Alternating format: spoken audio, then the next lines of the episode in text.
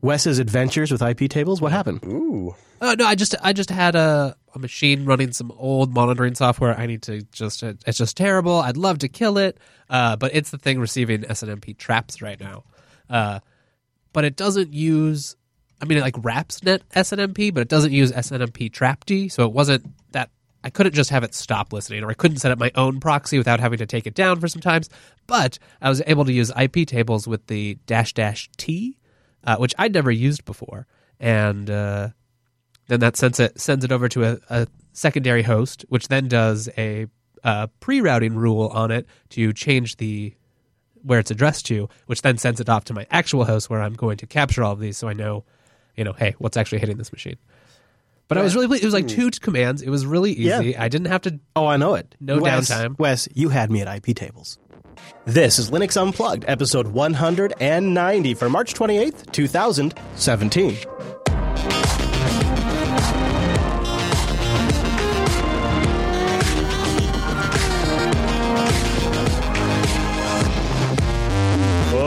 Welcome to Linux Unplugged, your weekly Linux talk show that's converting file systems in real time. My name is Chris. My name is Wes. Hello, Wes. Keep your hands off my file system. I know, I don't jest. Uh, there's actually a few file system things coming up today. But first, we're going to get through some updates. There's a project that's been on the back of my mind for months that we haven't talked about. Plus, Ooh, plus saving it. A big, huge change up with FreeNAS this week. We're going to talk about that. Kind of, kind of fit in with some other topics that we have coming up down the road. Just some overall stuff. Really, kind of like major changes for a few projects we talked about. Then, I'm really looking forward to this. I'm very excited about this. Towards the end of the show, we're going to spend a little bit of Wes's money. Whoa. Yeah, yeah. Wes, Wes has entered that Should have phase. left my wallet at home. you know, we've all been there. Like, uh, oh, I think it's time for a new laptop. Yeah. I gotta get a new computer, and it, this can be like a multi-month search. Sometimes it can be a couple of day search, depending on your situation. And so this week, Wes is on the search for the ultimate Linux machine. We're gonna find out what his requirements are, and then our panel of Linux experts, the Virtual Lug, will chime in with their ideas on what might be a fitting machine. And there happens to be some new Linux hardware releases coming Hey. very soon that may fit. We'll talk about those. We all of that to go through, plus kind of a kind of an out there futurist kind of idea about how maybe we could uh, sort of take Linux and mobile Linux to the next level, and some really like taking some low end machines and just giving them huge upgrades.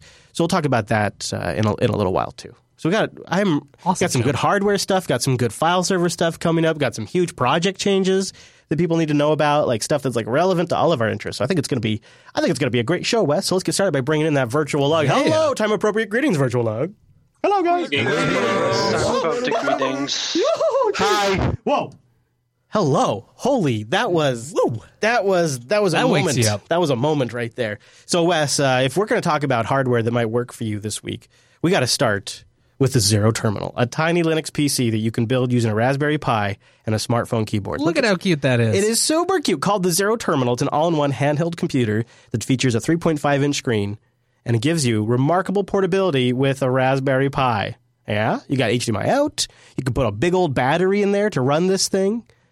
I'm Does it you. have a tab key? That's what I want to know. Does it have an escape key? That's what you Yeah, really want. Yeah, and it's got a video. That's always a win. Yeah, you see that? Ooh, yeah. Yeah, that's ear like- massage. Yeah. This is the third iteration of the handheld Linux terminal project I've been working on for a while now. Like the others, the aim is to create a small, all in one computer that is both portable and usable. One of the main problems with the last version was that it took way too long to make, and some of the finishing wasn't as good as it could have been. I like this idea actually. Uh, Node plans to release the files for the 3D printed parts soon, so that's kind of neat. But maybe, maybe that's not really your style, Wes. Maybe you want something more laptop style. So keep this in mind. I also saw this week there is like a laptop uh, like concept where you could snap something like that in. So you take a like a standard laptop, maybe in this case the Acer TravelMate, Yeah, sure. and uh, you cut it open, and so you get it off eBay, and you install a Raspberry Pi into this thing and take advantage of its keyboard, its screen. You can use HDMI to drive the display. You can hook up keyboards and stuff like that, and you put a Raspberry Pi inside a laptop. Hey, okay. I'm just putting these out here as options. I know yeah, you're in the definitely. market. That first one. That's a that might be. That actually could I wonder what cool, the price point would be. You like that because you can put it in the pocket. yeah, you could put it in the pocket. I do like that idea too. Uh, There's a few of these out there right now. There's one we covered on last recently too, that's trying to build that in your pocket computer. That one was a more straight up like we were going to run Ubuntu, and I don't, I, I can't remember if it was ARM or not. Yeah. A GPD Pocket's pretty cool. Yeah, G- Yeah, that's what yeah. it was. Do you Yeah, remember yeah. William? Is that ARM? It's just an atom. No, it's just like Oh, one of those cheap low end atoms. Yeah. It's like five watts or something. It's meant for like tablets and phones. So Yeah. the GPD is Atom and the Gemini is ARM. And these are all kicking around right now. GPD They're just both looks so being cool. crowdfunded at the moment. Yeah. Yeah, isn't that funny? Yeah, the, The GP. GPD is like really funded, like 2.5 million raised. Two, yeah, yeah, yeah, twelve hundred percent over their goal. Yeah, yeah. And what was Yeah, the other I've one? got Wimpy? both of these. You have Wimpy, Worries me. really? Nice. All right, so wait, okay, so that it's been so funded, man. Because at, at what point does it become a liability? You know, like how how can they fulfill all those orders? You know, they were expecting Yep. to fulfill a few thousand. Now they've got to fill a few tens of thousand. Yep. That's just a logistical nightmare. So that, that's what's kind of put me off the GPD. So here's- otherwise it looks awesome. So that's a great point, John. So here's what I want to do because we have a unique opportunity. Todd from Purism is joining us right now. So I want to get to him because I think you could be our resident expert on crowdfunding. But at first, before we go to Todd, I want to I want to ask Wimpy: Are you hedging your bets? You're you're backing two different portable hardware devices. Like you, sir, are crazy. What you must really want this form factor. I do really want this form factor, and also, as I've said before, just recently, um, Bitcoin is um, trending really nicely at the moment. so I've been making a few luxurious purchases, Investments, or Wimpy. crowd backing. Investments, yeah. yeah. I've I've also bought something old and crusty as well, which I can talk about later if you're interested. Oh, interested. really? Yeah, I am. Good for you. But for you. um, so I saw the GPD and I thought that looks very interesting. And I'm sort of 50 50 as to whether or not we'll ever see it because there's a lot of renders and maybe they've now they've got, you know, loads of backers. Then maybe it'll happen. We'll, we'll, we'll see what happens. But I'm not sure. It's a little bit almost shady, some of it. yeah. well, they've but got some the- photos of the actual um, prototypes now. yeah. Yeah. a data I'm point hoping. though, they have shipped a product in the past that's very similar, and it was on Indiegogo and it did ship Yeah. to many yeah. backers. So they do at least have successful products in the past Sure. that were crowdfunded. It was it was when it was first announced that there was lots of renders and not much substance, and it was I think just that's a still little the case bit. on their Indiegogo. Yeah. Anyway, so that's that one. So that looks interesting. But then the Gemini, again. So this is an organisation that really has sort of previous in in this area. Um, they've worked in this space a lot before. Um, and uh, I bumped into them at MWC as well. So I had the had the opportunity to press the flesh. Um, so yeah, I uh, I've backed that because I think that that I think that will probably arrive later than they're hoping because they don't have all of the manufacturing pipeline arranged yet, unless they get you know really good at that and that that all comes together quickly. But I think when that one ships, it will be the better device in hmm. terms of the way it's designed and the ergonomics and things. Yeah, okay. I, it's interesting to hear how everybody now. I think we've all sort of we've shifted our expectations in what we get from crowdfunding. Here, everybody's Yeah. like, "Well, this is kind of rolling the dice here." Uh, but Todd, I, I wanted to toss to you uh, first of all. Welcome to Linux Unplugged, and to Joe's point, when you have phenomenal success, you have almost you've almost gone too far. You can't, as a small company, is it difficult to sort of now meet that demand, which could st- was what could possibly start a whole snowball effect of bad PR. Uh, struggling for a new company. What are your reflections on this story, Todd? Yeah, well, thanks for uh, having me on.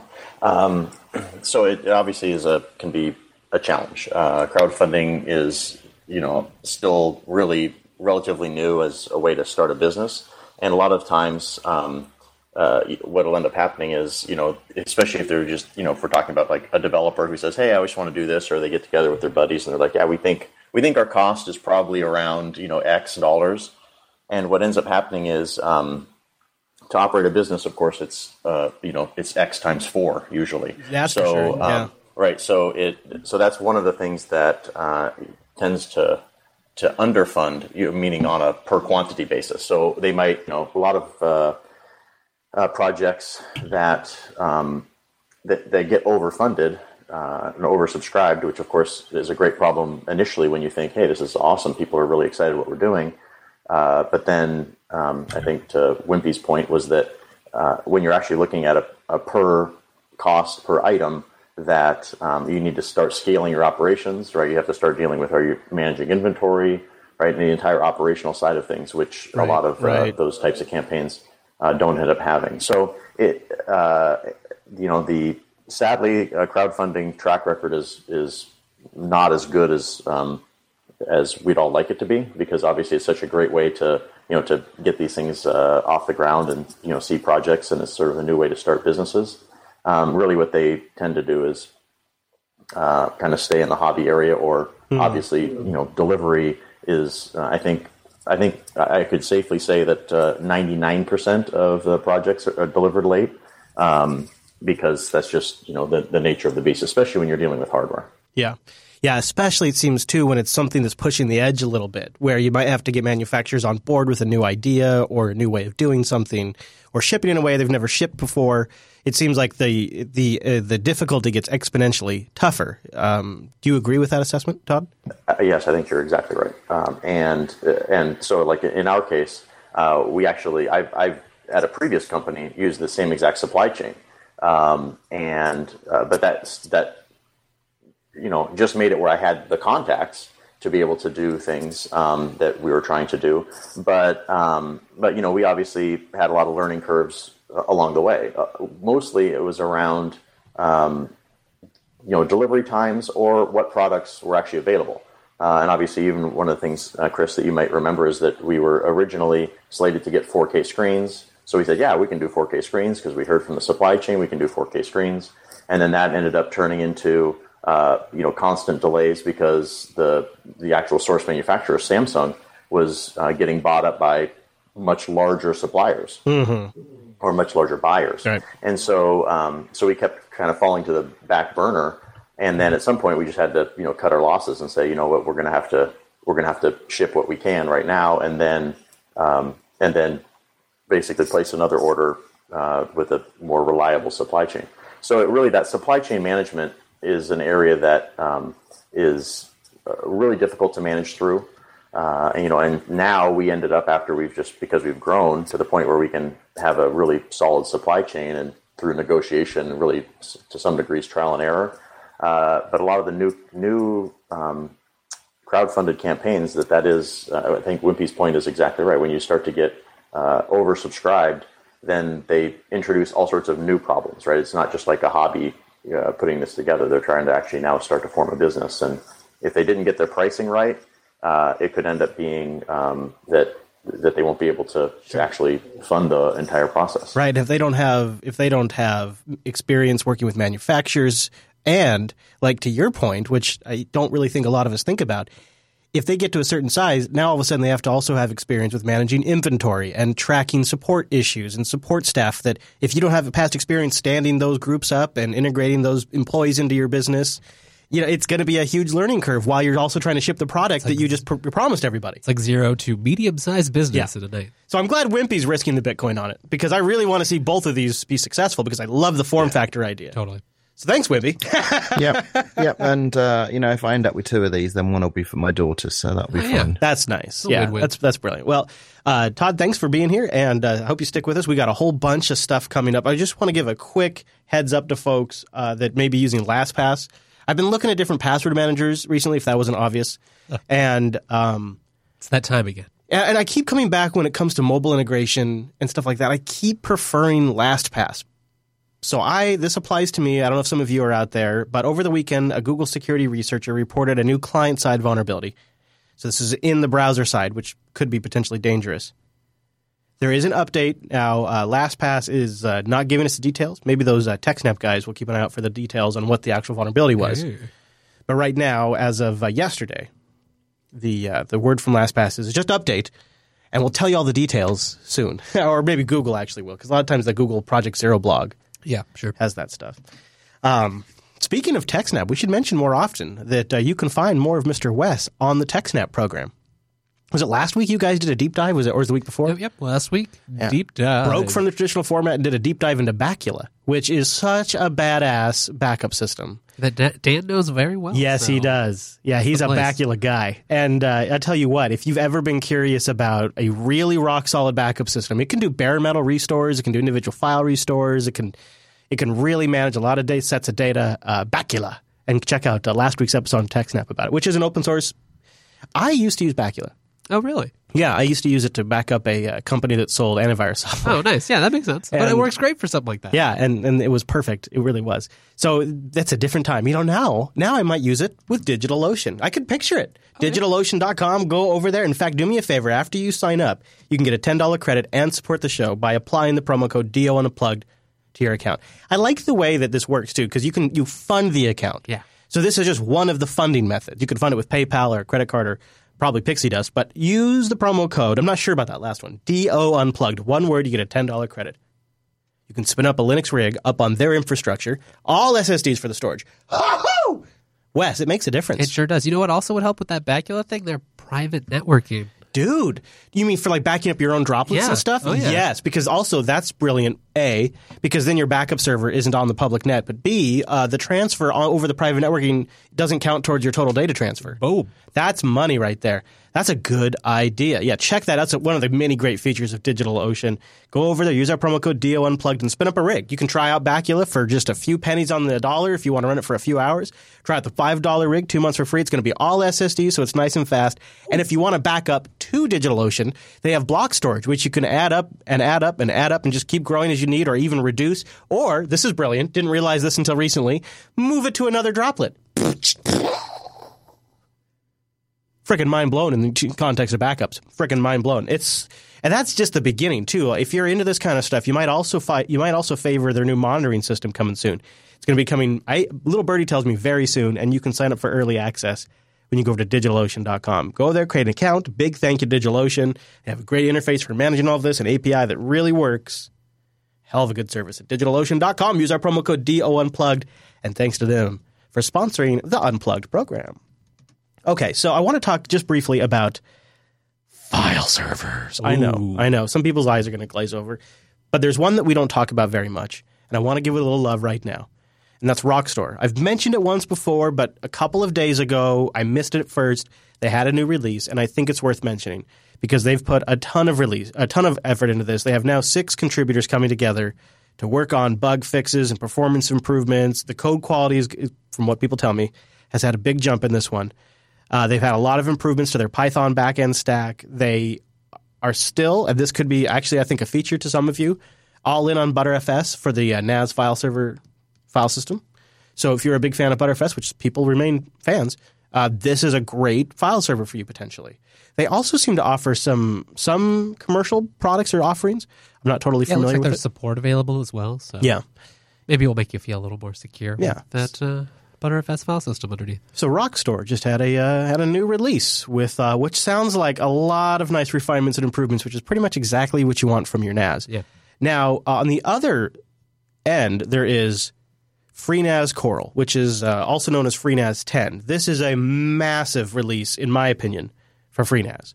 It's uh, it's big. It's it's sort of in some ways a total revisioning of the way the UI works. It's Yeah. got a Oh, yeah. brand new slick UI. Uh, it's got a rewritten middleware architecture. And the big and probably one that has gotten the most discussion changes. They're, they're transitioning from using jails for plugins to using Docker containers. Say what? Docker containers. Isn't that a Linux thing? Docker containers with full ZFS integration and a new command line. Um, and uh, there is some caveats. If you're migrating from FreeNAS 9, your plugins that you have installed via jails, they don't get deleted. They just get deactivated. Uh, And you'll have to kind of come up with your own solution to maybe converting those into Docker containers. Now this is this is interesting because I think this is probably one of the biggest competitors in this sort of Rockstor sort of oh yeah, Linux uh, uh, you know it's the household name. yeah, will. yeah. And FreeNAS is uh, um, making huge changes, and along those are also some of the changes on the back end team. Um, Jordan Hubbard, who I've had the pleasure of meeting and watching a presentation on FreeNAS 10 at uh, MeetBSD, who seemed to me a, a big part of the project. He's, uh, he is moving on. Uh, now he was the uh, main dev, so he's also the CTO of iXsystems. Uh, so that's a that's a big change. He's sounds like he's you know moving into something that he's going to be super passionate about. So uh, he's going into I think like the the yeah he says the nanotech biomedical field. Ooh, It's a complete career change. Wow, him. yeah. yeah. Which that's got to be nice from time to time. So totally reinvigorate. yeah, um, good for him, but it's got to be a huge change. Also, uh, back in December, they had another longtime uh, uh, FreeNAS developer who uh, was with FreeNAS since version 8, seven years. Um, he's also moving on from FreeNAS. So some big changes.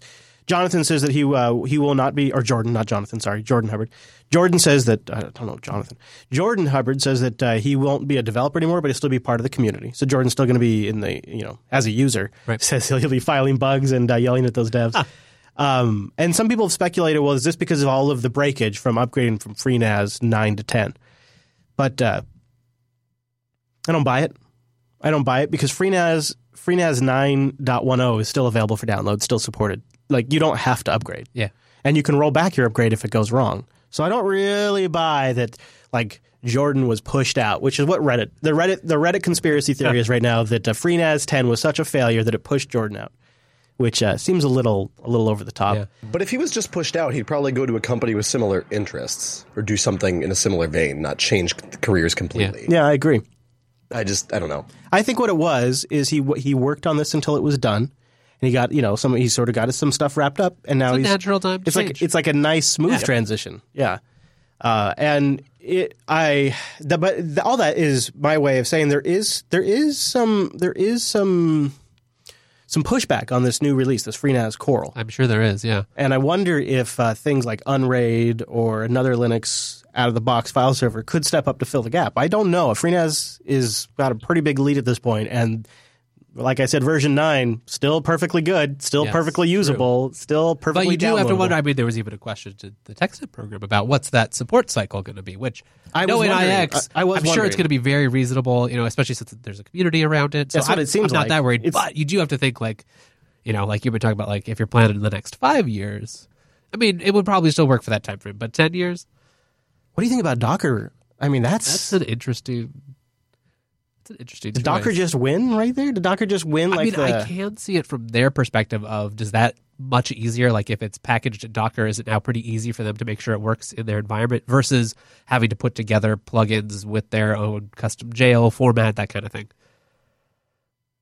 to me it seems to represent like sort of the industry even even the people on the BSD side of the fence coming to a recognition that well if you want to be able to distribute software that runs across multiple platforms Docker's uh, just the container technology we're going to use and it's not so much that they're like betting on Docker so much as they want to make all of the stuff that's already in a container available to FreeNAS so they instead of That's having where the reach is. yeah, instead of having to have a plugin author who creates something specifically for FreeNAS, now just Exactly. Joe FreeNAS user can pull down a Docker container. Do we know yet how they're doing it? Is it using? It's probably still using jails. That's what I the would assume. covers. It's just that the Docker format gives you this like universal format to package the thing up with and then ship. You know, I wonder. And I universal don't. controls that just work. I wonder uh, because the way they say, uh, listen to the way they put this. Uh, support for Docker containers, its own built-in hypervisor that supports virtualization with full ZFS integration. So to me, it sounds like they're using a hypervisor to run the Are they containers. running like a Linux kernel and bhyve? You think they're able to run Linux Docker images? Is where they're going with this? They are Linux And Docker. free- No, they are Linux Docker because they're oh. because they're making it available for you to pull down pre-created Docker containers. Then it's probably yeah bhyve with Linux running on top of it. Okay, interesting. Yeah, That to me is a huge statement. Yeah. Hmm. Don't you think? that's pretty cool. That's sort of like when Microsoft started shipping Docker support and Bash on Windows. It's just sort of like this Linux is the runtime. Linux is the runtime, and however you get that runtime on your machine. For sure, yeah. And the I mean, then it container technology is the, is how you get the runtime right now. But it's really, but those half of those containers are running Ubuntu, right? So it's it's really Linux is the platform. Yeah. And in a lot of those cases, it's Ubuntu. Seventy percent. There you go. There you go. So it's that's that I think they came up with a way to run Ubuntu on FreeNAS. We'll have to look more into this. I'm very, I'm very curious about it because I wonder if it'll create any pressure for their uh, compat layer to implement those primitives. You know, My emulate understanding those. is they're just using bhyve with a Linux kernel, right? Yeah. 'Cause It would be better though if they didn't thing. have to run a whole hypervisor. Because if you could, like, if you could nice, I support like OCI or other types of things, then suddenly you could have like, hey, I want to run FreeBSD as my you know base platform Right. for But Kubernetes to or whatever. working most reliably, using the hypervisor route is probably the best way to Yeah, go. totally. At Yeah. least to start, and maybe down the road they allow you to pick whether it's using the ABI or using a hypervisor. Yeah. and I think that's what Microsoft is doing. Oh, and at uh, two thirty, the uh, file system upgrade just finished on the phone. Ooh. So it went from two New six- hot news? Yeah, so there you go. The uh, real the uh, file system in real time is completed. Oh, geez, now I got to sign in. What is this crap? Just for one point Hang on, so release? does this mean? Does this mean if Ubuntu is running on FreeNAS, does that mean we can get Snaps running as well? Well, if the if you I, couldn't you if you could run Docker containers on there, couldn't you just run essentially like a small Ubuntu system and SSH into You it? could. Yeah. Yeah, you could, and you could make snaps on it as well if you wanted to. Fascinating. That is interesting. Um, I really want to see what the web UI. I've I've looked at the early betas. Um, I don't know well, if they there's have limitations. like a bhyve support in this new UI, Yeah. right? So it would make sense that they might use. Yeah, they- it well, they have a right? It's section called- another built-in VM. They have a section called VMs. Right, exactly. Exactly. It just should that's what I would think, it's just another built-in VM. So it's something I think I'm going to play around with. Uh, now that I can get Linux on my FreeNAS, this is a game changer for me. but it's a big controversial feature in the FreeNAS community right now. Oh, I'm sure. All right. Well, there you go. I thought that was oh oh oh, and by the way, if you are going to upgrade, let me see. I have somewhere in this mess of show notes. Here we go.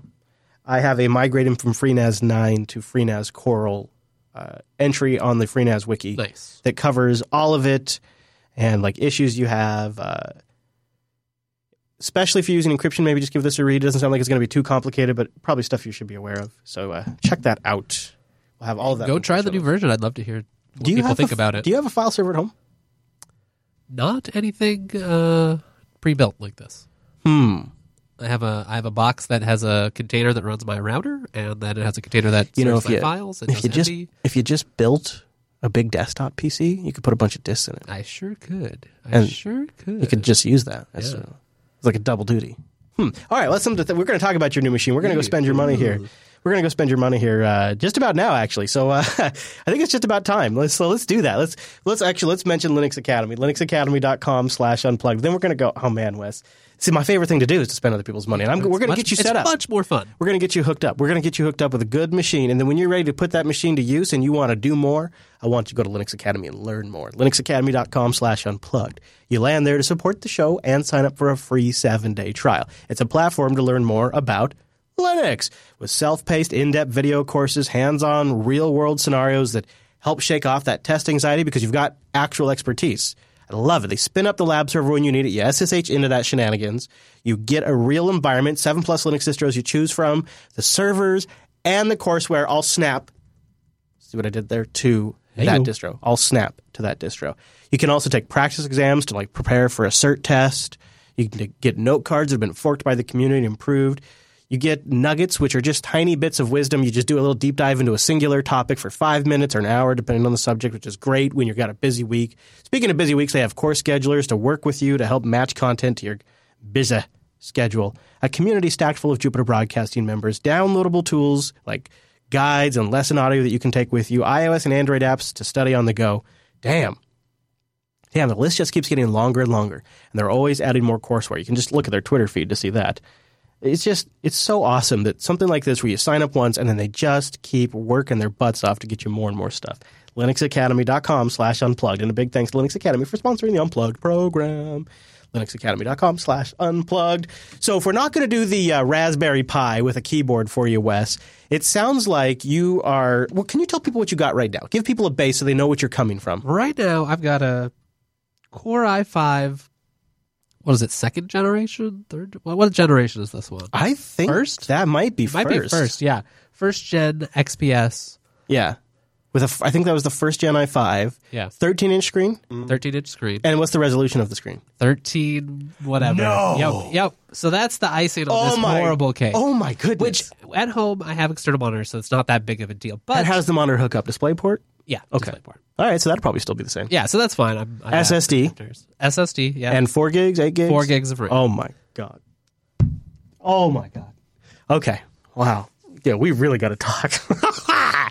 so, 13 inch. Now, what do you like most about that form factor? I mean, it is very convenient. It's not a heavy machine. It's easy to throw in a bag. I think I could do up to a 15 inch, uh, as long as it wasn't, you know, crazy. I would like to, like, you know, be able to easily take it to a coffee shop or a bar to do some work. Okay. Okay. All right. Well, see, I was I was going to recommend I was going to recommend something a little bigger. I was going to recommend. Uh, you, have you seen this uh, Acer here with the uh, Oh, with the uh, twenty inch curved screen? Wow. Yeah, it's got Only a fan weighs on the. 18 pounds. Yeah. That's crazy. okay, maybe not. Maybe not. Maybe not. It looks like it has a nice keyboard though. Are those? Is that like a real keyboard? Look yeah, at that. man. Yeah, yeah. That's legit right there. Not the numpad. Not the numpad. no, but it's the like, rest. it's of like a mechanical keyboard. That's awesome. Yeah, the numpad actually comes Yeah, out and it's can be a trackpad. oh wow. Yeah, it flips over. Yeah, there That's you go. nuts. Yeah, isn't that sweet? So not that. That's too big. Yeah. So what do you like least about the form factor? Did you feel constrained on the screen? And you must. Yes. Oh yes. So it's not it's oh. it's not that bad. Like I honestly spend a lot of the time I have like, you know, a chat program or two, but once at a time, a terminal and a web browser. So it's not that bad. But when I'm away from home and I'm trying to do some development, which I need, you know, like a couple terminals and a web browser, then suddenly I'm all tabbing all over the place. It's You it seem gets like dicey. okay. So on uh, not just because they're friends of the show, but it seems like something like the Galago Pro would be a pretty strong contender for you. What you have to decide here is: do you want to go bigger than 13 inch screen or not? Because I think that's that's the classifier. Right. For, and it sounds like you're leaning 15 inch. I mean, the 13 inch I, I like 13, 14 even. I think I, I think I would be okay with a 15 inch. That's where it kind of forks the discussion maybe a little bit as well. Do I also want to consider building a new desktop rig? Right. Because Okay. I haven't built a desktop new laptop rig, and a desktop, or or you know in maybe place not. of the laptop. I, I guess there's both options. I would still like a new laptop, but if I have a nice desktop at home, that means I could have a you know a different. Yeah. I would probably want a 13 inch.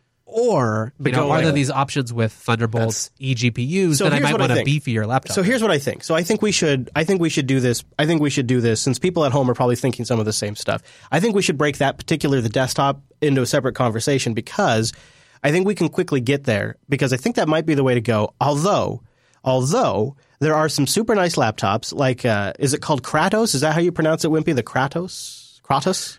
Yes, it's the Entroware Kratos. That looks like a nice if rig. you're- Yeah, if you're on this side of the Atlantic, so in Europe, uh, they've just released their new updated version of that, which uh, is an i7 and it goes up to 32 gigs of RAM and it's got an NVIDIA 1050 in it, GTX 1050, nice. I think uh, yeah, 15 inch display. that matters. So, I think. mm, Yeah, 15 inches. kind of tasty. I think I think Wes, you really deserve dedicated graphics if you can. There's something. There's another route you could consider. This is something I know you've been looking at. That's why I bring this up. So, audience behind the scenes, Wes has been reading up a little bit about using, say, like a Thunderbolt cable to hook up an external GPU. You could also go this route. So, uh, if we go, if we if we keep this in mind, this also opens up your your possibilities. I just don't know how well this kind of thing works with Linux. Right. I'd love to know if anybody in the audience or in the mumble room has any any information about external Thunderbolt uh, GPUs with Linux. It looks like WW's got something. You do WW? I got something on the the Windows side. Okay, so from I've only seen one person on YouTube actually test what thunderbolting an external video card, what the performance is actually like.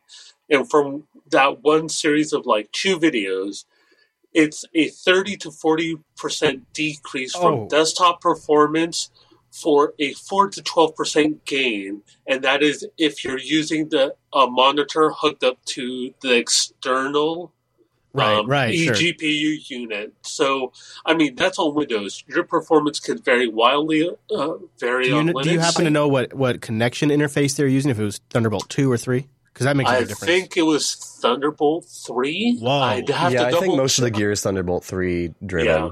Thunderbolt cool Thunderbolt three though is forty gigabits. It is. It, what's cool is if you get a laptop that has the Thunderbolt 3, but it also has the reverse feed DisplayPort, so the graphics card can feed a DisplayPort back in and power the screen on the Oh laptop. yeah. Hmm. Because, like, the Apple, I want to say just the MacBook or the MacBook Pro can do that. And I know there are other laptops, I think like the Razer Blade and stuff can do that, where you can plug in the external GPU and still use the laptop monitor with the external GPU feeding it instead. A lot of people in the chat room cool. have been suggesting Razer Blade. Have you looked at Razer? I have not. I mean, I've, I'm The Razer vaguely Blade's aware, cool but for the price. Aren't they horrible with and the Linux though? factor. Are they? Are I they? think so. yeah. See, this is this is this is the thing, Wes. Is I I would I would encourage you to really get your head around what screen size you want and really draw the line somewhere. Uh, for me personally, over the years, having right next to me, I have my Librem right right now, and, and I and I have the Apollo, and one is a 13 inch and one is a 15 inch. And it if I want something that I take on the couch, I like the 13 inch. If I want something that I'm going to work from, I like the 15 inch. It's just so it's really what you're going to use it for. What are you going to? Is it is it more of a work machine or is it more of a browse the web, have fun machine? Honestly, probably more of a work machine. I mean, I will use it in a casual capacity, But portability, do you take it with you to work? not to work, but uh, I like to work out of the house a lot of my own personal projects, show work, that kind of thing. Um, Yeah. and that's where this How really much- fails. How much time do you spend looking at the screen when you're doing that sort of stuff? What do you mean? Uh, when you're working on your own stuff and you want to use it, you know, for working on your own projects, how much time might you be spending at the computer in those those moments? Uh, um, I would say anywhere from two to six hours, Whoa. depending. I mean, Okay. Jeez, I can't believe you've put up with that resolution for this long. I would not. I would not, man. That's got to be rough. well, that's how I find myself here today. good for you. I'm really proud of you for taking. So, I, so I've essentially got the same machine. I've got a 13 inch and a 15 inch variant. So it's the 13 inch XPS and the 15 inch XPS. And the 13 inch XPS is what I take out when I'm going traveling. That's the device I take Sure. because it's small, it's powerful, it's no compromise. Um, but for extended periods working on that machine, it's not so great because 13 inch screen, um, you do find yourself, you know, you can't quite get close enough to it. Now, that's probably compounded by the fact that that's a high DPI screen. That's right. So I've actually been thinking about potentially selling that XPS 13 and getting the version with the 1080p screen um, because I think that would be better to work on uh, for, for longer periods. Oh yeah, Mm. that's an interesting point. Yeah. And I'm not like I don't need a touchscreen. I don't have. I mean, it, they're nice. I, I would maybe occasionally use it, but uh, not a deal breaker at all. Rikai says it looks like Razer is working uh, the Razer Core, which is their external eGPU with a 970 in it, hooked up to an XPS 13 running on Arch. Looks like it's working to power an external monitor. That's it. The XP, I you know, Interesting. I really like Can it. you post links for that somewhere, please? He put it in the chat room. Uh, Uh-huh. I, I really like I really like um, the XPS 13, but if it was my only computer, I would probably opt for the 15. Yeah. And Wimpy, what was the battle like to put? Because this thing only ships with Windows. So what was the what was the process like to put Linux on? Is it just a format, nuke pave, install Linux, or is there some? Did you replace Wi-Fi and, and whatnot?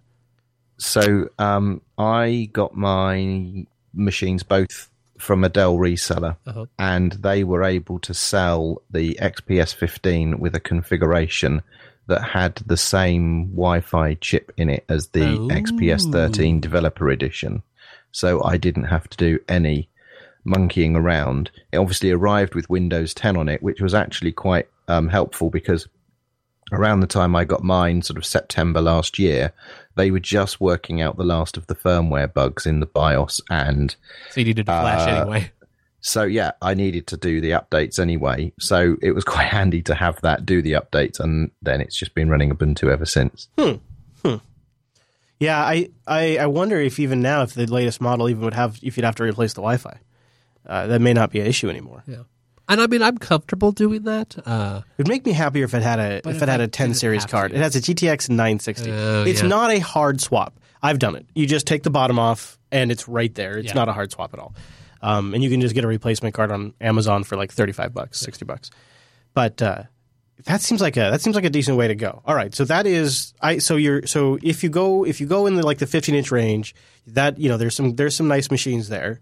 But you said something that I, I think is probably the more exciting thing to consider because it's something I've gone through myself. Is what if I do something like an UltraBook or even uh, this is crazy, but even like a, a Chromebook, Yeah. and then I get myself like a six core or more i7 machine, 32 gigs of RAM, lots of storage, and you just go all out. And plus, it's kind of fun if you haven't done it for a while to build a PC. Like, when's the last time you built a PC? oh, I don't Ages? know. Yeah, ages. Yeah. Ages. Like seven years or something. So have you been on laptops for years now?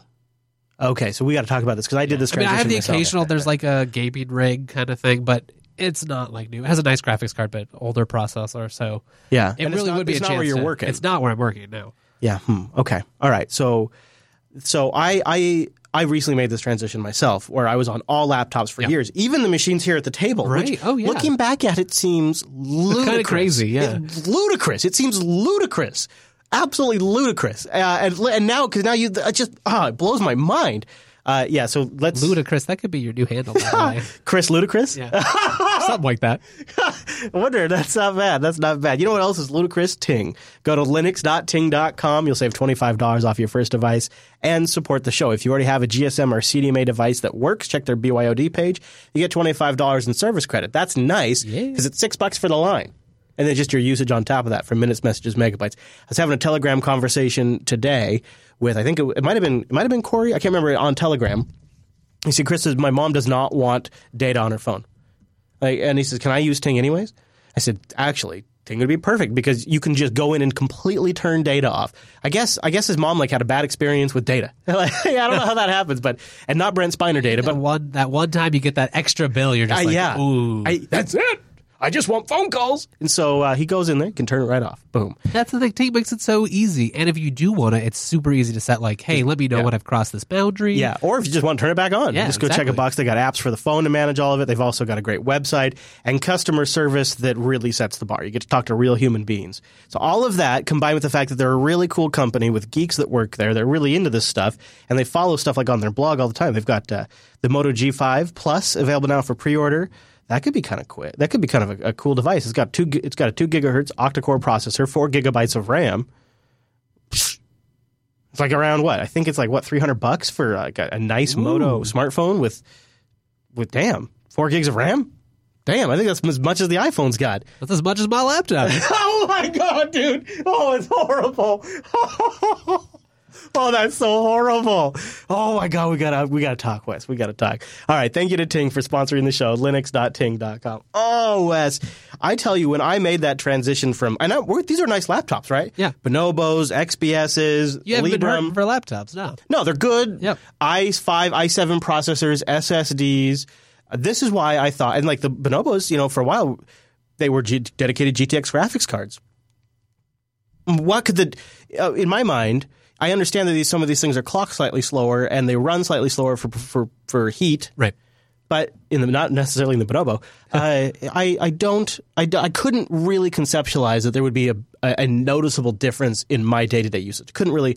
I, even in my main workstation upstairs, I was using a laptop, and uh, and I was just doing th- you know unfilter editing, show editing, Regular show prep, things, yeah. um, trying reviews. And then when uh, when it came time, like I, I think I guess it was last year. I can't. I, was it last year? or The year before we built new rigs for Linux Last year, I Fest? think, yeah. And I, one of the things I can, if I, if it's possible, whenever I can, I'll buy two of everything so that way we have a backup because we're live, right? I want to have a production machine and a backup machine. And so I bought, uh, and so I thought, well, you know what? Let, if we're going to build these anyways, I'll buy a third one. Because I mean, I'm like I'm using Bitcoin, right? It's not like I'm using actual cash here. It's not real money, so it's like, oh, I'll just get a Whatever, third one. whatever. Mm, yeah, looking back on it. Hasn't been money for ages. Anyway, so we build a third one, slightly nicer configuration because it's my personal workstation, and uh, put it in, and I sit down to start working on it. And now looking back at it, it is it's a it's a it's a totally different computing experience. Wow. There is a just a it's something about the just the amount of sheer work I can have this one system doing because not only am I doing like things like video encoding and editing and transferring large files around the network all at once, I've also got YouTube streams, Telegram, all this regular desktop, my email, my web browser, like all this. I've got all this regular desktop stuff going too, and then in the back end, I've got Usenet, I've got indexers, I've got downloaders, extractors, I've got I've got Sonarr monitoring feeds, like I've got all this other server stuff that this thing's doing that in the past would have been like on its own dedicated machine, and it's doing that all of it while I'm doing all this other stuff, and it never misses a beat. And it's just the sheer amount of productivity I get out of one machine. I for my main computer, I will never ever. Well, I shouldn't say that. I, I cannot for, For the the foreseeable, foreseeable future. future. Yeah, I cannot see me going back to a laptop for my main work That's system. a pretty. That's a pretty strong opinion. Plus, it takes the pressure off the laptop pick, right. Which is so Which hard to get just right. Yeah, it doesn't have to be perfect anymore. It just has to. Yeah. know, fill that niche. So that's I, I don't know, anybody in the mumble room have a opposite or, or similar experience. Like you know, you switch over to a desktop and it's just a totally different amount of work you get done. For me personally, especially working with video and stuff, I love the fact that I can start an encode job. I, I'm just going to run for 15 minutes. I switch over to another desktop and it's like You it's just don't even worry about it. don't not at all. Wow. So, as someone who's building a lot of software, it's invaluable to have like a dual E5 machine sitting in a closet somewhere, uh, sort of SSHing in from my laptop to be able to build software on 32 threads. Yeah, So Yeah, something no, you that makes a sense. laptop. My my build So I just SSH machine. into everything. my build machine is my Entroware Athena. which is an absolute monster. So that's a laptop, um, and it's my gaming laptop. But when it's not being used for gaming, which is infrequently, it sits on the desk behind me during the day, and that's the machine that I do all of my builds and what have you on. See, that would be nice because uh, Go big. That's a big machine. Like the it's one I used to be able to get like a nice ultrabook with a huge battery, say like an X270 from Lenovo, and be able to go 13 hours without plugging in, and you're just SSHing into your powerful box, Yeah. so you can get a lot of work done, but still go forever on battery. It would be nice as well to have that kind of home base because I don't find this laptop, especially like when I format it for the show or distro reviews or whatever, like it's just not that consistent. So it ends up that I have to promote some like cloud server or droplet or other thing to be my kind of like that's where I do Ansible runs from. That's where my main backups from my Syncthing are taken or or whatever. that might not be and a so bad it might not strategy. be, but- yeah, but it would be nice for some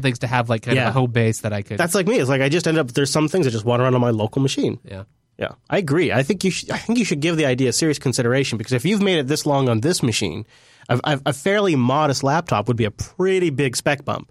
So you could do a modest laptop bump and really invest in the desktop.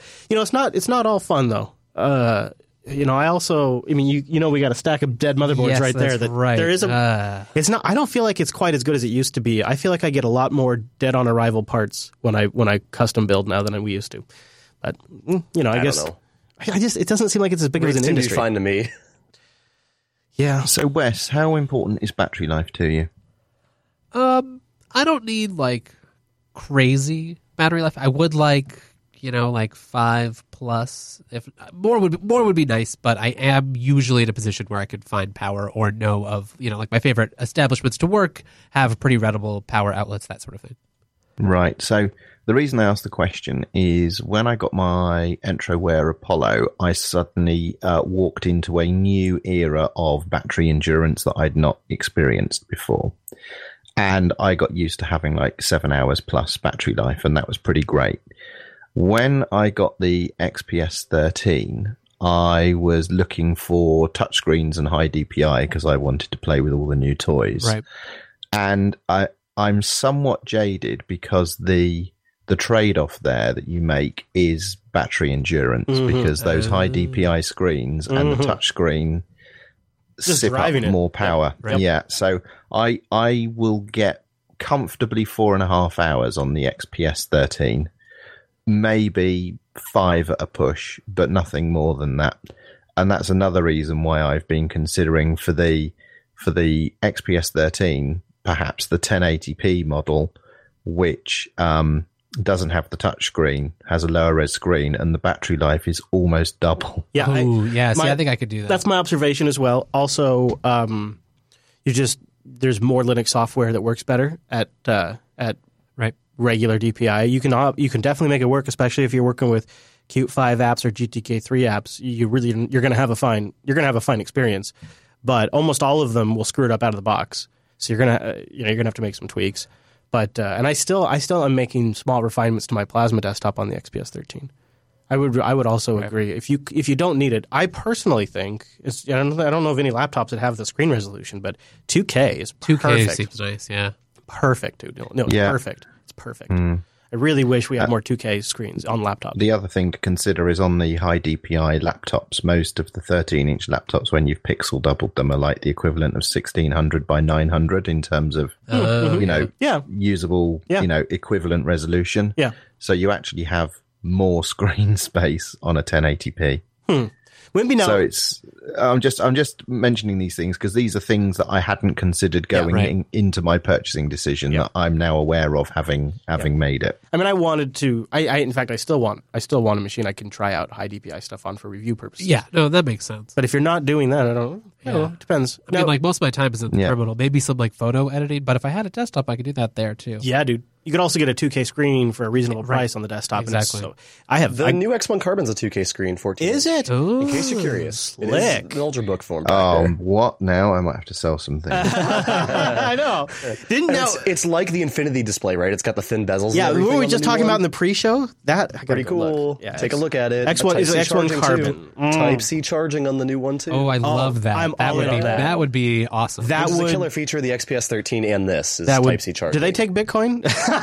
Seriously, because yeah, that oh I have to ask I've Noah because he got the X two seventy. I'm curious if that also Type C charges off the Type C port on it. Because I I'm so done with charger, non too. Type C. Me It's too. just- I was just having a conversation last night with Noah about how I just want everybody to go all in on USB C. Let's just do it. Yeah.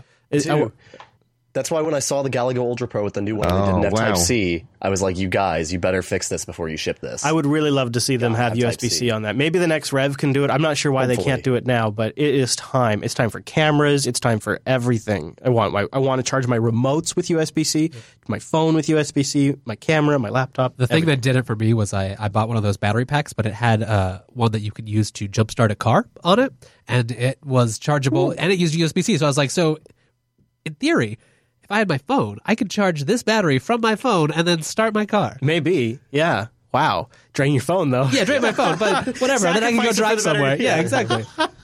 Okay, somebody at Chris Ellie asked me a Lenovo reseller that sells the X1 Carbon with uh, the and accepts Bitcoin. okay, all right. So there's there's that. Now, Wimpy, though, you were teasing earlier that you got new hardware. You got something, a new device. Yes, I have. Uh, I can't tell you much about it other than what it is, but I have bought a uh, an old computer. Um, I have bought an IBM X200, but this X200 has Libreboot, Ah, so it's an FSF approved laptop. Now this is a brand new purchase. So you just got you got this old new device, this new old It device. arrived. It arrived today, and other than getting it out of the box and the bubble wrap and turning it on, I haven't done anything with it. Well, so isn't that just isn't that just perfect? Because Todd's here, and I just recently saw news from from Purism about uh, work on Libreboot. Todd, w- can you bring us up to speed? What's going on over uh, with uh, with Libreboot? Uh, yeah, so, um, well, LibreBoot, of course, is just the port from Coreboot that removes the binary blobs. Um, so, Right. uh, right, so. So which um, which I guess to I guess can you back up and explain more uh, binary blobs of what? So uh, anything that's built uh, pre 2008, you can actually have a coreboot running without any binary blobs, which are of course mystery code that runs at the BIOS level. Um, and obviously, this is getting more and more attention, Yeah. especially with Vault 7 Yep. releases, where about 90% of those uh, security based exploits were uh, EFI or UEFI uh, exploits. So, um, uh, and then obviously, so one of the biggest ones and the biggest worry is uh, called the Intel Management Engine. Uh, then there's also something else called Intel AMT that is uh, that actually allows for remote access of your machine when it's even powered off. So those are a couple of things that um, are binaries at the lowest level. And the way that I like to describe that is basically from a security standpoint, it's kind of how deep do you go.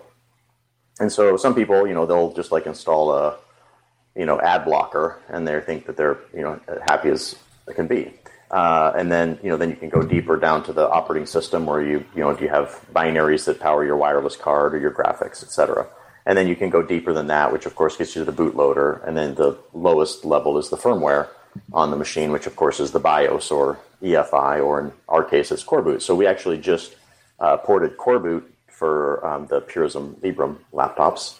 And um, and then we have also what's called neutralized the management engine, which means we've removed the network stack, removed the kernel. So we have a very small bit of code to uh, reverse engineer or actually just get to the point where we can disable the management engine. And at that point, we'd actually qualify for Respects Your Freedom certification on a brand new i7 sixth gen uh, CPUs. Damn. Ooh.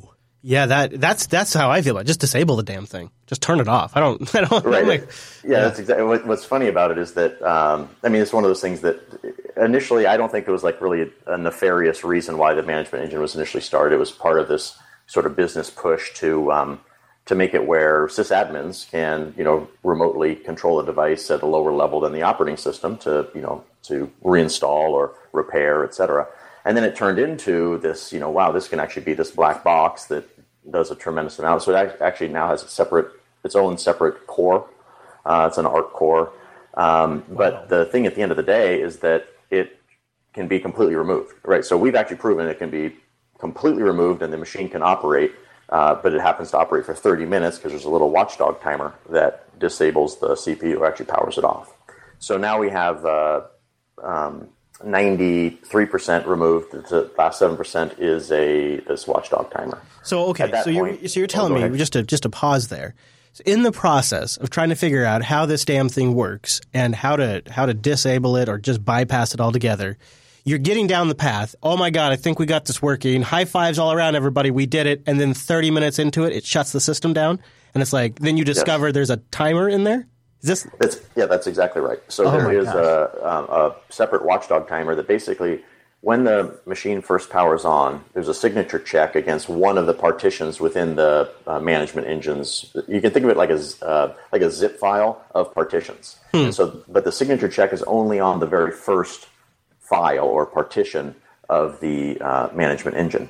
So the networking stack and the kernel are in other partitions. So we can actually zero out all the partitions except the one that has a signature check.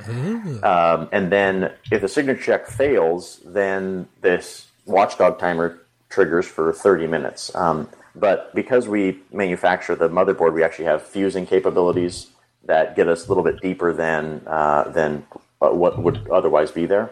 So we can actually start to really debug and say we can put the CPU in a debug mode or the management engine in a disable mode. So we're starting to um, test those features out. And obviously, the end goal for us is we want to have um, a device that can operate with completely free software throughout the entire stack, uh, from the very first firmware loaded all the way through all the operating system and all the applications that run. Todd, my my capitalist sense would tell me that there would be some other market leader that would seem to want to jump to the call of organizations that want to have more secure laptops, especially in a post Snowden era. It seems like there could be even entire governments that would want computers that are rid of a management engine that's controlled by a U.S. corporation. Why, in your estimation, is this something that's not being? Why is Lenovo not leading this charge? It's uh, yeah, it's just such a great question, and I don't happen to know the answer because obviously we're focusing on that. the The area that I think the only way I can really sort of answer that is that um, for us, we need to we, we need to have the entire stack, and it's really a game of depth. So if your operating system, if you're going to be running, you know, Windows 10, well, then you're exploited at the operating system level. So it's right. So it's so the for us, we look at it as uh, the game of security is a game of depth, and so we want to have all of our applications running free software, the entire operating system itself, the kernel, not running any binaries for wireless or for GPU, and then of course the bootloader being freed, and then the firmware at the lowest level being freed. So, um, and obviously, the, the more these documents get leaked, it just really Underscores the reason. Yeah, I our, agree. You know, our model. I get- what but we're- it, we're it seems to me, Todd, like it's such a her- Herculean effort to actually do this that by the time you get to completely done, there's there's the real honest potential that the market could shift out from underneath you and like AMD's PSP system, the system that you know a lot of people are talking about now that Ryzen's getting more attention, could all of a sudden start showing up on a lot of laptops, and now the market demand might start leaning that direction. Right as we finally get this problem checked off, is uh, do you see what I'm saying? Like it, it feels like Yes, as long as this, we're fighting this uphill battle, it's we, we might never really be on time with the market demand. Or do you think it's possible? Uh, so I absolutely think it's possible, and of course with AMD right now, it's a lot of potential. Um, but we're not at the point where even if they were to say tomorrow, yeah, well, let's go ahead and release this. You're talking about 2018 by the time they actually have something that's you know into a product. Yeah. Um, and and I also think, feel like right now it's a lot more talk than it is actual product, and the reason is because now's a time where they can talk about it and have the, you know the theories start you know spewing around. And it, but at the end of the day, it's going to be a business decision, and you know, and where in their triage list is it going to be to release the source code for the Giza binary? Right? It's going to be it's going to be way down their triage list. Uh, you know, but we but we're still we're pushing for AMD to to release it, um, and as well as pushing with Intel to say we want an ME-less design. The you know the cryptographic bond and the goal for a lot of these corporations to you know really lock up a lot that you can start to see especially with the CIA Vault 7 release, that th- it's clear that at least the CIA, as well as the tools that they were using, uh, that they have the philosophy, right? If you were to ask me, hey, you know, I want to, I want to hack all the encrypted communication services on Android phones. How should I do that? I would say go a level lower than the application. Right. Ta- target the operating system, and you own everything above it. Or the, same way baseband in goes some for- cases. so, yeah, so the same way goes for um, management engine, or obviously phones, which with the baseband. uh, which we're we're working on. We actually have all of our hardware specification ready for manufacturing a phone uh, that'll come out in 2018. So these are all things that that we're really concerned about. Um, but to answer your question about you know where's the market demand and is it going to shift from underneath us, I, think where everything's trending right now is uh, that uh, digital rights for users are getting stripped, privacy is getting worse, um, and uh, and the those who want to have access to your data or your devices uh, is growing in number. Yeah, I think it's a market. I think it's a market that's going to just get, and more and more leaks are just going to keep coming out. Joe, you had a question about uh, working with Intel. Go ahead. Yeah, so Todd, when you um, originally launched your crowdfunding campaign and everything, you were very positive and very optimistic about working with Intel and, and trying to get the um, you know the, the various binaries freed. Um, presumably, you've come up against quite a lot of walls with Intel. Um, you know, I just wanted to ask, you know, is your optimism still there? I mean, you, you've talked about what you want to happen, but I mean, what you realistically think can happen. I mean, that, that's really what I'm getting at here. Sure, no, that's a great question. So, uh, one of the great things about buying product from Intel is that we're cutting checks to Intel, and so therefore we have account managers and we have therefore dollar leverage. Now, our dollar leverage is obviously a whole lot smaller than Google, uh, but the as we grow, then our dollar leverage starts to increase, where we can start making demands to Intel, and they'll start to actually listen. So we have submitted, you know, a petition. We've talked with Intel about, uh, you know, creating an ME-less design. It- actually, that's they came up with the name from us discussing it. That there wasn't anybody talking with Intel about having an ME-less design. So, as an example, Google, once they had Coreboot running, then they were uh, perfectly fine with getting using the MRC bin that they uh, uh, used from Intel's FSP binary. So uh, Google at that point was, you know, content with uh, Coreboot running, uh, even though they're using that binary, and we're just digging levels deeper. So for us, we're looking at having our solution in parallel. There's actually three parallel paths. The first is communicating to Intel our intent and what we want, and then they in turn actually share documentation, you know, BIOS writing uh, documentation, uh, so that we, we can start to find, oh, you know, maybe there is something actually within the existing documentation that nobody's been able to really uh, exploit. S- such an example as the uh, being able to disable the management engine from uh, NVRAM uh, fuses on the CPU. So those are um, some things that Intel is helping with. Oh, meaning so the, providing the, documentation. the fusing the fusing tip came from Intel's documentation. That's correct. Ex- Oh, absolutely. okay. Yes. So so that's one where by having an account manager and having access to documentation allows us to have more knowledge than let's say just you know uh, someone else just trying to you know plunk away and hack or reverse engineer Yeah. try to trigger thing, figure things out that way.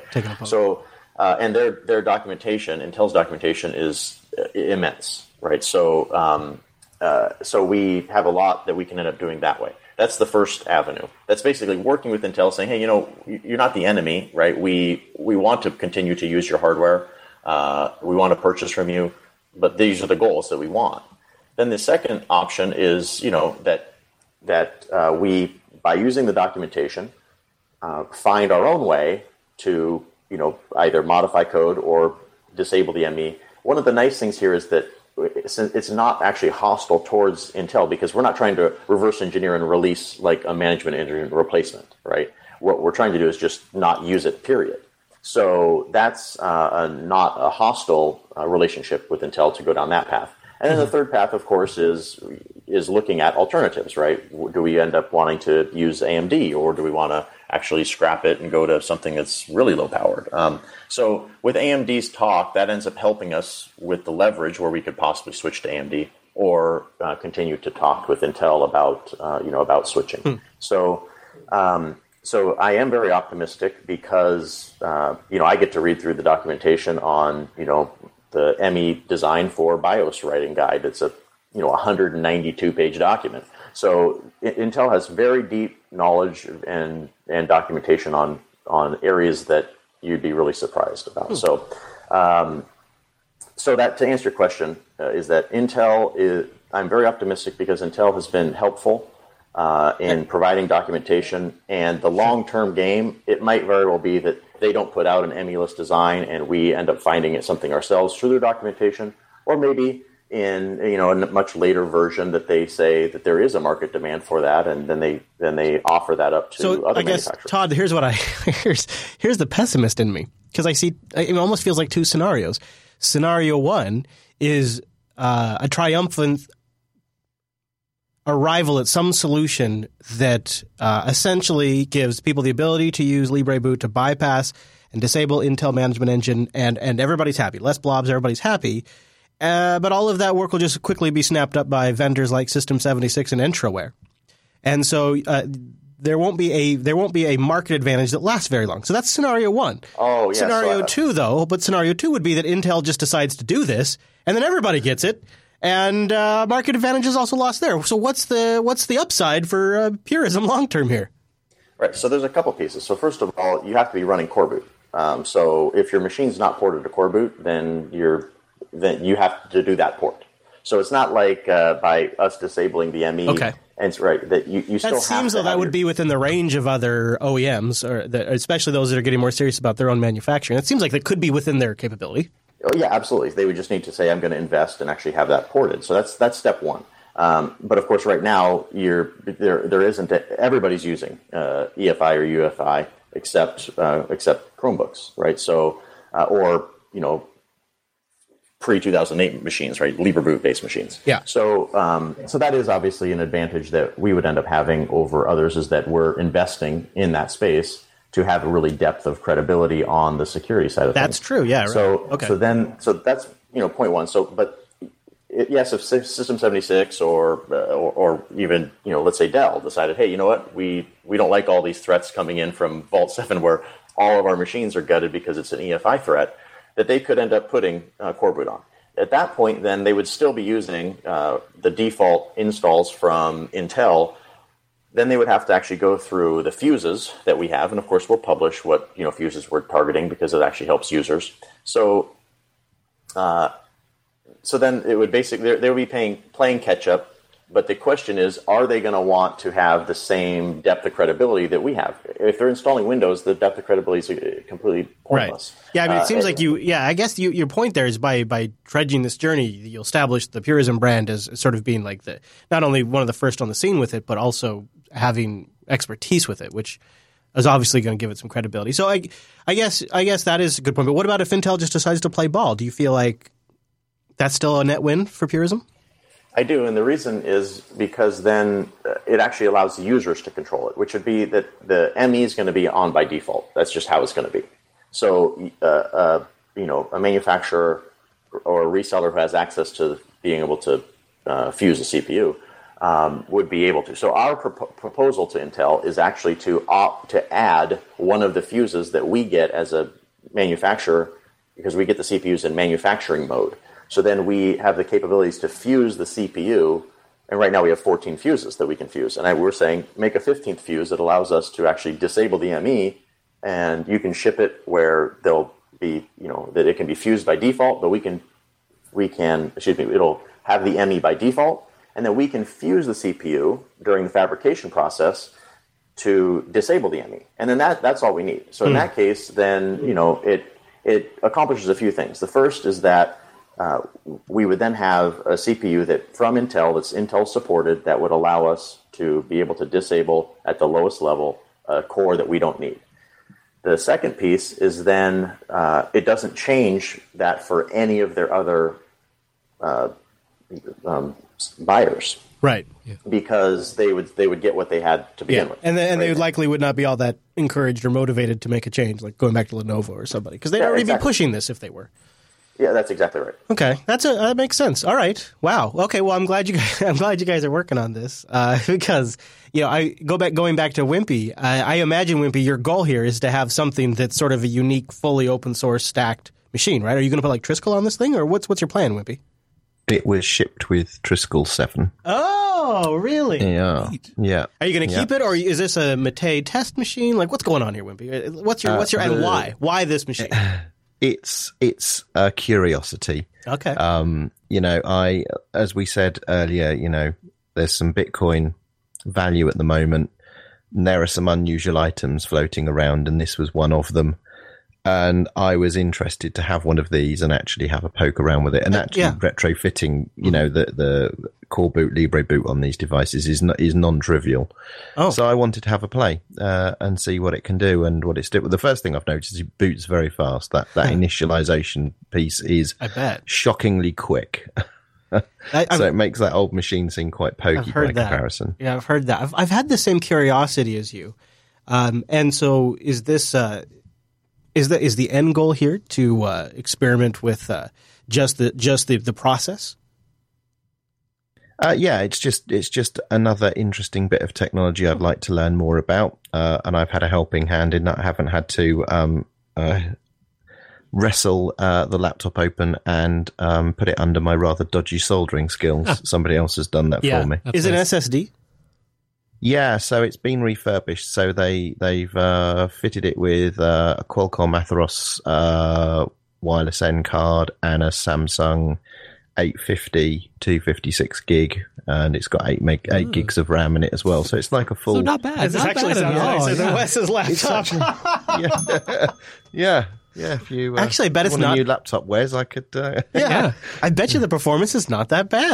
Actually, I bet it's want not- a new laptop, Wes, I could. Yeah. I bet you the performance is not that bad. It's actually very decent. It's actually very decent. Yeah, and I've got a I've got a, a uh, an X two hundred one which I've had for a while, so I I I know how to compare the performance. You know, because the two hundred one's a little bit newer.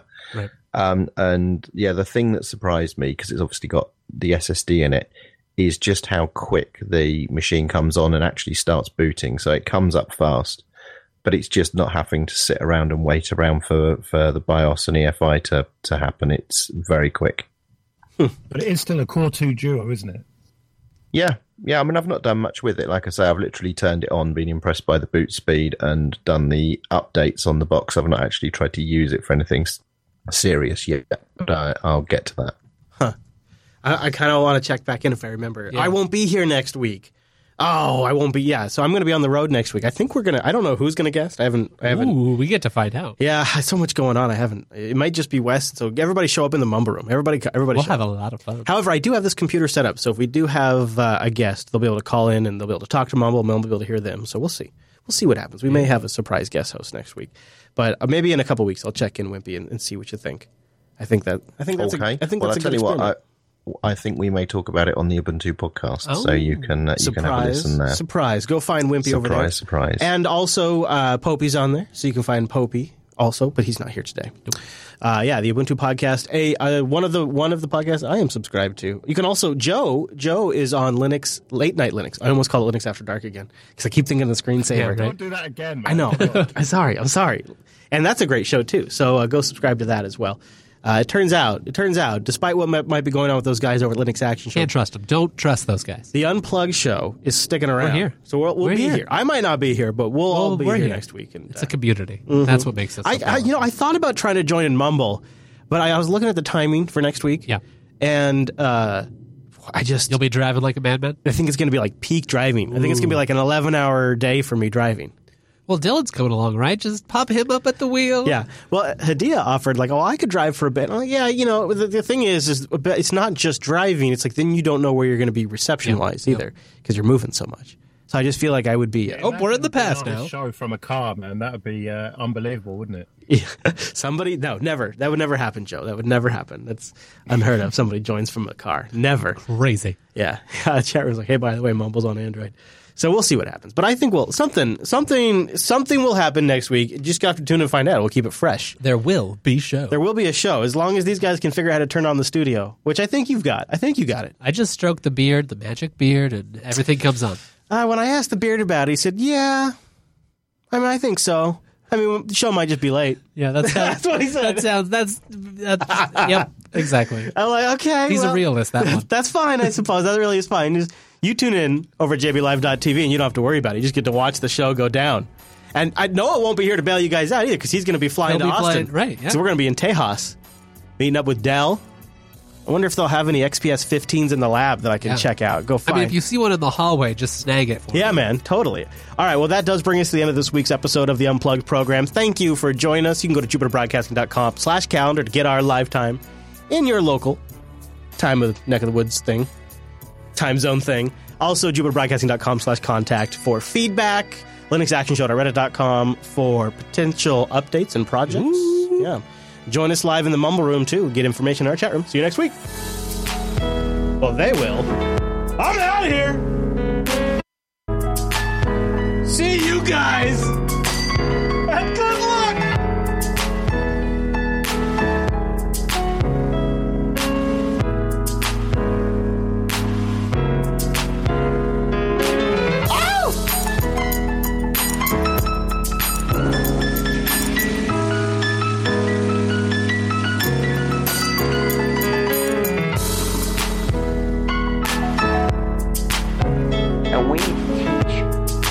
Canonical a lesson.